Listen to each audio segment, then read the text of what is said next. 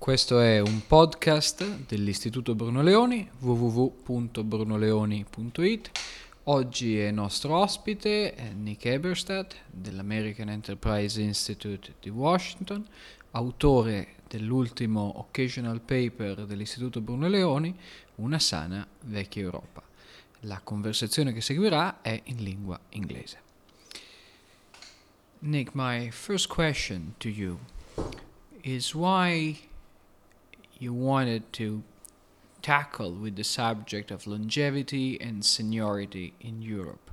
Why do you think European opinion makers and legislators should pay attention um, to the change in demographic trends? I follow demographic trends in different parts of the world, and I've been struck by the tone of pessimism in the discussions about demography in Europe anxiety and woe are usually what one hears about on the European demographic situation. But it seems to me that not everything is negative.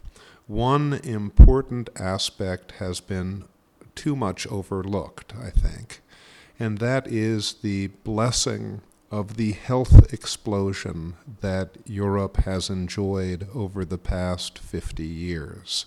Uh, no generation in Europe has been so healthy as the people who are living in Europe today. And even if the population is aging, as it is, there are tremendous economic possibilities for capitalizing upon healthy aging. That was the theme I wished to emphasize in my paper with my European co author, Hans Groth. When do you say capitalizing on? What do you exactly mean? I mean, how can this demographic trend turns to be a competitive advantage for Europe? It can turn to be a competitive advantage in a number of ways, but the most important way is by more economic contributions from healthy, robust older people. It would mean for the population between the ages of 50 and 70, uh, higher participation rates, working better in the labor force. This is a very important point, but we know well that our labor markets are not particularly free and often retirement age is very low, especially in the case of, con- of countries of so-called old Europe.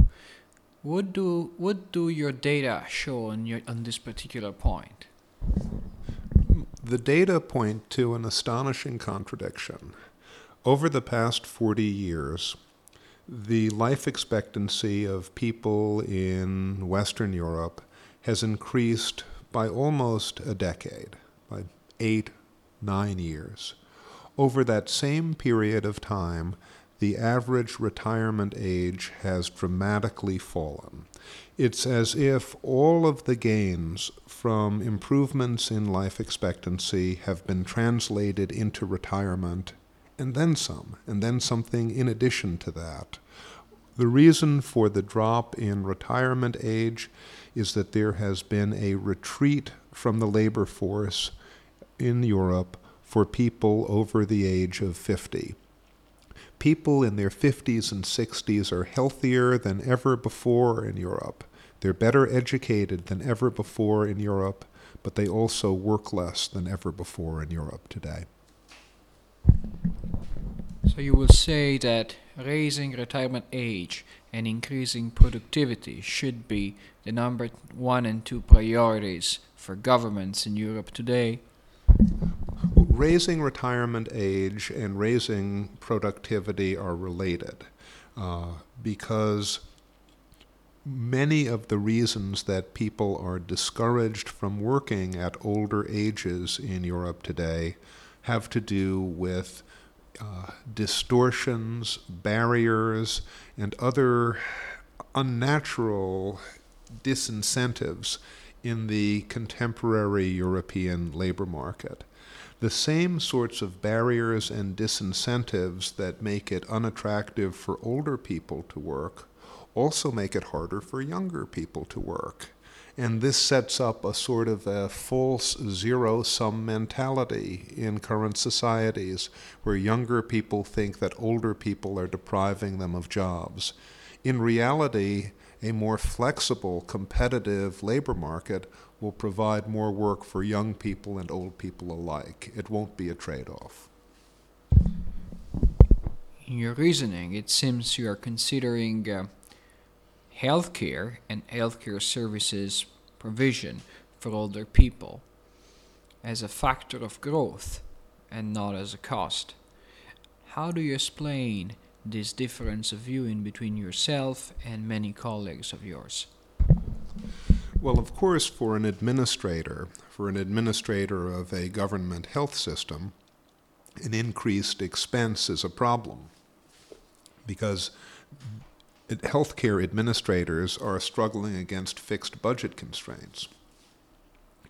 Another way to look at the phenomenon, however, is seeing health as an investment to reduce the economic cost of disease and illness. Disease and illness punish economies by imposing tremendously high costs in terms of lost productivity, lost human life. If instead of trying to think about uh, constraining health expenses to meet some sort of budgetary total, we, if instead we were to think about investments in health to minimize the burden, the economic burden of disease and illness, then we might have a much more productive and effective approach to maximizing wealth for the societies in question. Very last question. One of the most relevant differences in between the US and Europe is given by the tendency young people have to have children or not, which has an impact in the long run, of course, on demographic trends and on the sustainability of the pension system and on the healthcare system. How do you explain this difference in behavior for people setting up an household in the US and in Europe? It's very hard to explain the difference in US and European birth rates in terms of standard economic factors. Incomes have been going up in both continents. Uh, living standards have increased in both continents. Uh, housing, availability of cars, availability of other appurtenances in life have also been increasing in both continents.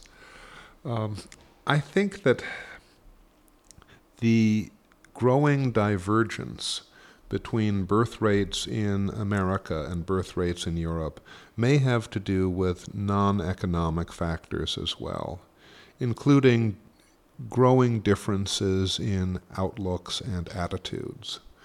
one of the outlooks that's important with childbearing, of course, is religiosity. Some of the work that I have been doing suggests that religiously oriented people in Europe and America have about the same number of babies. Secular oriented people in Europe and America seem to have about the same number of babies. It's just that so many more people in the United States seem to be religiously oriented than in Europe. Uh, we may, what we may see here to some degree is a difference in values taking demographic shape. Thank you very much, Nick. Ringraziamo davvero Nicholas Eberstadt, American Enterprise Institute, e vi rimandiamo al suo paper Una sana vecchia Europa, liberamente scaricabile dal sito internet www.brunoleoni.it.